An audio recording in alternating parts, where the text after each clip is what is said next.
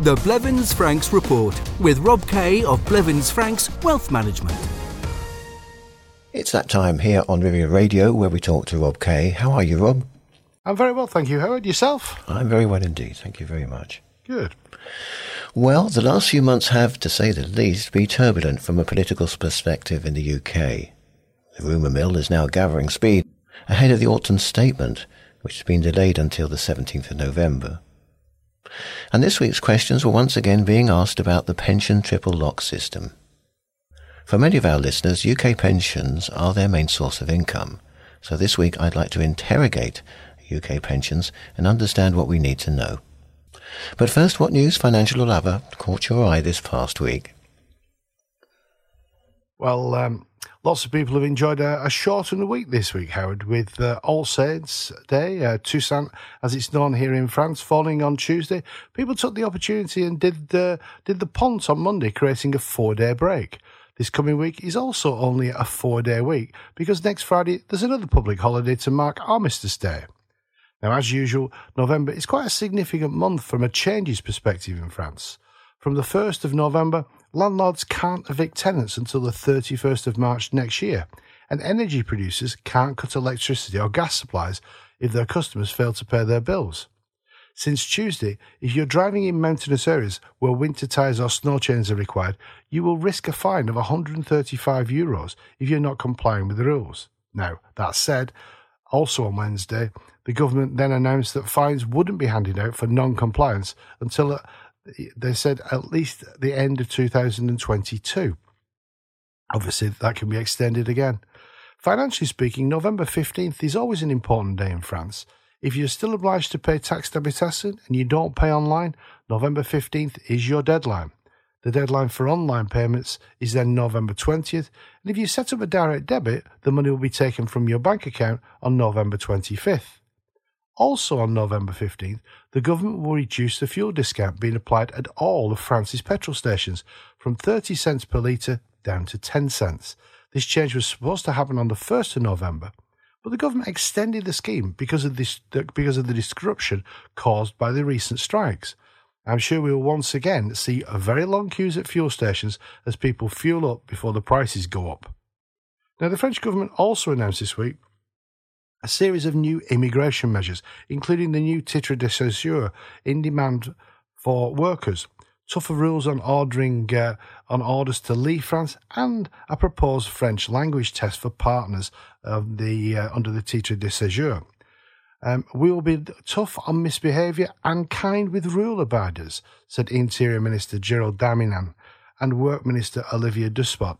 Darmanin said, "We want to make multi-year titre de séjour conditional on passing a French language test. It will change a lot of things. Today, a quarter of foreigners with titre de séjour speak and understand French very poorly. Currently, those seeking multi-year cards are asked to take language lessons if their French is poor, but they're not obliged to already have a certain level, and they don't need to take a test." And finally, what must be one of the most bizarre and comical takeovers concluded this week when Elon Musk was forced to spend $44 billion buying Twitter, which he agreed to buy back in April when the economy was stronger and Twitter's share price was far higher. He immediately fired the chief executive, the finance chief, and the policy head, which then cost him another $104 million. While many users mourned about the end of social media as we know it, save a thought for Musk's banks, led by Morgan Stanley, which Musk convinced to lend him $13 billion to finance the deal. Since they agreed, interest rates have soared and they could lose at least $1 billion if they try to sell on those loans in the open market. It also won't help that Musk repeated his previous statement that he didn't buy Twitter, which has been loss-making for virtually its entire existence, to make more money, but to help humanity, whom I love, he said. It just goes to prove, Howard, we shouldn't take everything in life probably too seriously. I go along with that, I say. So, Rob, why were UK pensions back in the news again this week? Well, taxes are expected to rise for everyone in the UK as Rishi Sunak's government looks to plug the £50 billion fiscal black hole which was left by the former Prime Minister Liz Truss's recent mini-budget.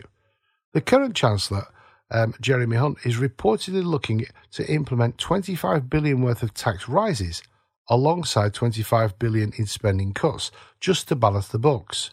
The policies Hunt is rumoured to be planning to extend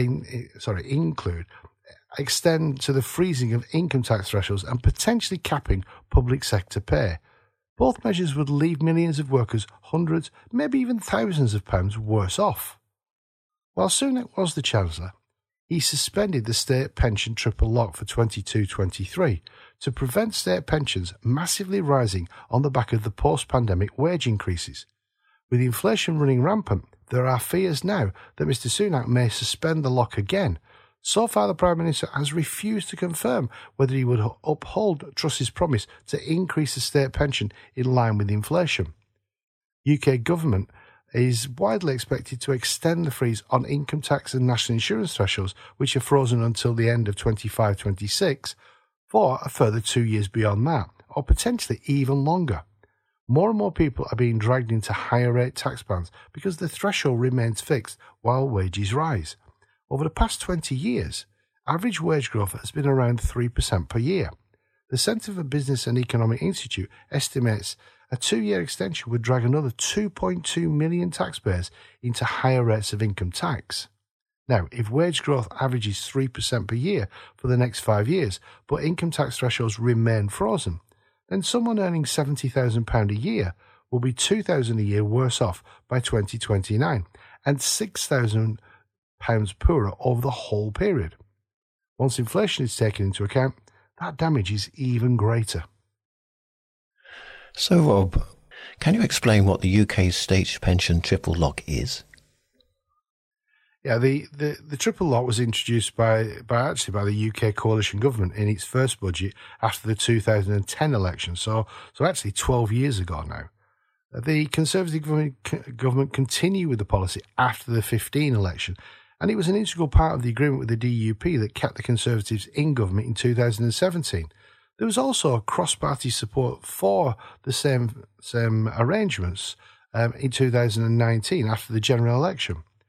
Under the triple lock, the UK state pension is increased every April in line with the highest of either inflation, wage growth or 2.5%.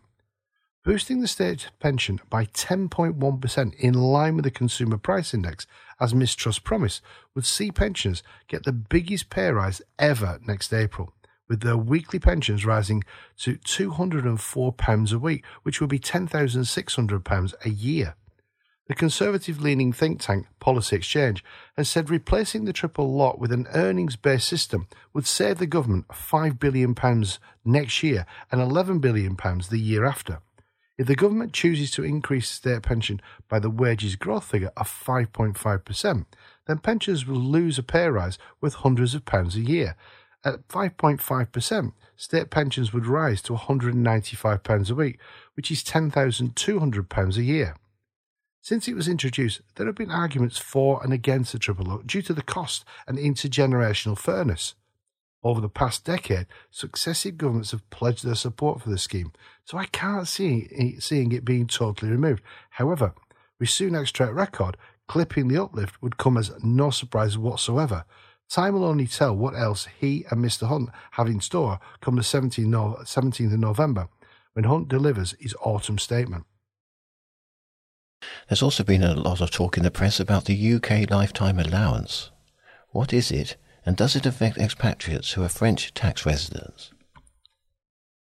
Yeah, I suppose we've got to look back a little bit in history now. Until 2006, subject to contribution caps which were linked to income, you could save as much as you wanted in a pension. That all changed when Tony Blair and New Labour introduced the lifetime allowance. The lifetime allowance is the maximum amount you can accumulate in pensions before an additional tax charge is applied when you crystallise the fund, which effectively means tapping into it. Break the glass ceiling, and any amount accumulated greater than the lifetime allowance is subject to this additional tax charge. If the excess is paid to you as a regular income, then it's taxed at 25%. If the excess is paid as a lump sum, then that tax rate rises to 55%. The charge can be applied either way or as a combination of both, depending on how the excess is taken. We should remember, this is in addition to income tax. Up to 2006, pension contributions could be enormous. Successive governments had offered tax breaks to encourage people to save for their retirements so they wouldn't be a burden on the state. But importantly, the government could then recoup those tax breaks by continuing to tax pensioners once they retired. In 2012, the coalition government cut the lifetime allowance from 1.8 million to 1.5 million. Then, over the next 5 years, it was also then gradually shaved down to £1 million. It then increased in line with the Consumer Price Index until Sunak froze the allowance last year until 2027. As I mentioned previously, it's back in the news again because there are numerous rumours that the freeze could be extended or the allowance could be drastically cut. Sunak's previous raft of freezes are gradually gathering more and more tax revenue, but chopping the lifetime allowance to, say, £800,000 would allow him to tap into the £3 trillion which is sitting in personal pensions and, at the moment, beyond his grasp. Have there been any developments with the overseas transfer charge, and do expatriates in France have to pay it? Yeah, the overseas transfer charge was actually a surprise introduction by Philip Hammond way back in his 2017 budget. So as you can see, over the past few years, pension bashing is fast becoming an Olympic sport for successive UK governments. We're all very aware the UK is no longer a member of the European Union, so it doesn't have to abide by the EU's free movement of capital rules. The overseas transfer charge is still only applied to transfers made outside of the EU or to residents of non-EU jurisdictions, such as Monaco residents. Hammond's announcement brought a shiver to everyone's spine because in the blink of an eye, it could easily be extended to anyone who lives outside the UK. The overseas transfer charge is simply a withholding tax, an exit tax if you will, which is only applied to pension funds. It would be a very easy way to generate tax revenue because once a pension fund leaves the UK, it isn't liable to UK income tax. It could be viewed, maybe slightly cynically, as we gave you UK tax relief to help you accumulate your pension, which will give you an additional source of income when you retire. But now you've left the UK, so if you want to take your pension with you, we want some of our tax relief back. There are real fears that once the EU left the EU, the overseas transfer charge would be extended to pensions transferred to EU-based QROPS and people living in the EU. Today, that hasn't happened, but I would suggest we watch this space. If you have a UK pension and you're thinking of transferring it out of the UK, I suggest you don't leave it too late. So are QROPS a good option for UK nationals living in France? In the right circumstances, QROPS are superb. For those listeners not familiar with the acronym, Qualifying Recognised Overseas Pension Schemes, it can be a no-brainer. QROPS are overseas pension schemes, which, as the name suggests, must meet very stringent requirements, which are set by Her Majesty's Revenue and Customs. If a QROPS meets the HMRC requirements, that pension then can be transferred from a UK to that particular QROPS. Now, if transferring is right for your pension, that depends on a myriad of factors, from guarantees offered by your existing scheme to your personal circumstances, your aims, your objectives, and your lifestyle. I recently spoke to a gentleman who contacted me after listening to these broadcasts. He clearly believed that after listening to us for years, he didn't need to take any advice. He actually called me and told me he wanted to transfer his 2 UK pensions to QROPS. Now, after a fair amount of discussion, he finally agreed we needed to interrogate those pensions before he simply transferred them. As a result of our interrogation, our recommendation was to leave them where they are and start drawing a pension. The reason for that was we discovered in their existing format they were really valuable, not because of their face value, but because they were taken out years and years ago, and actually they carried with them a guaranteed 17% annuity payment, which frankly is like receiving free money these days. We also had to tell another gentleman to leave his pensions where he was, or where they were. The reason for that was very simple. He shortly expected to start a new job, which would take him outside the EU.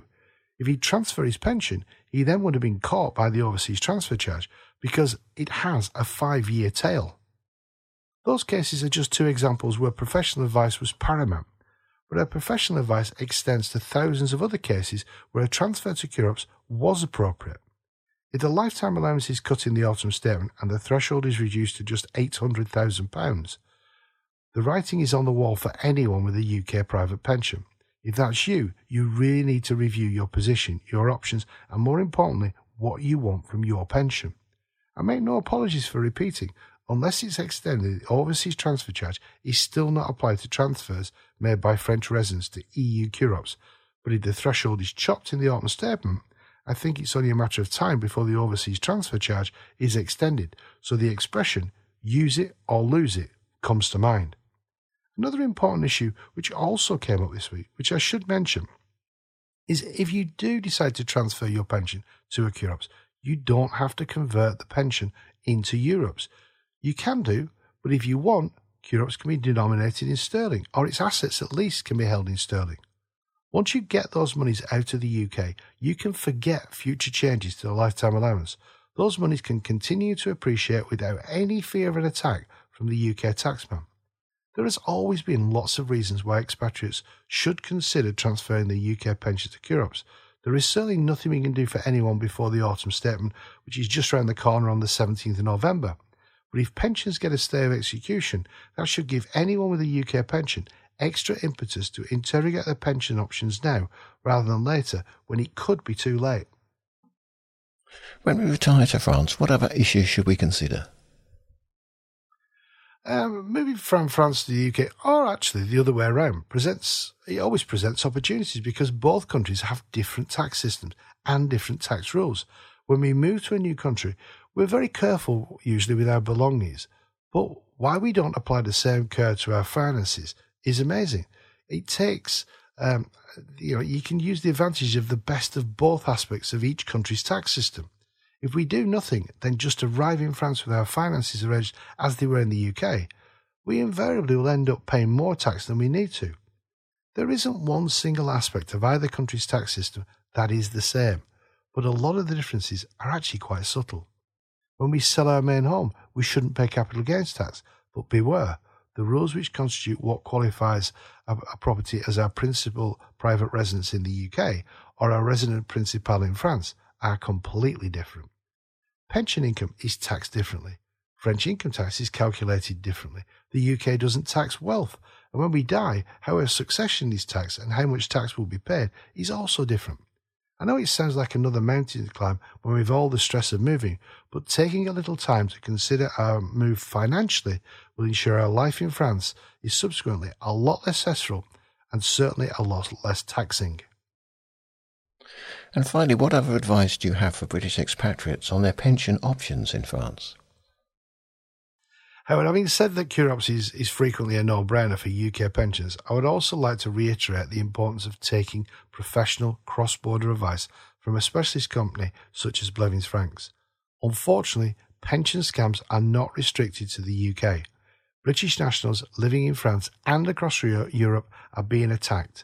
Pension scammers are parasites. They look for easy targets, and unfortunately, Brits with UK pensions are easy targets due to the attractions of transferring and the fact that the current environment can easily be considered a closing down sale.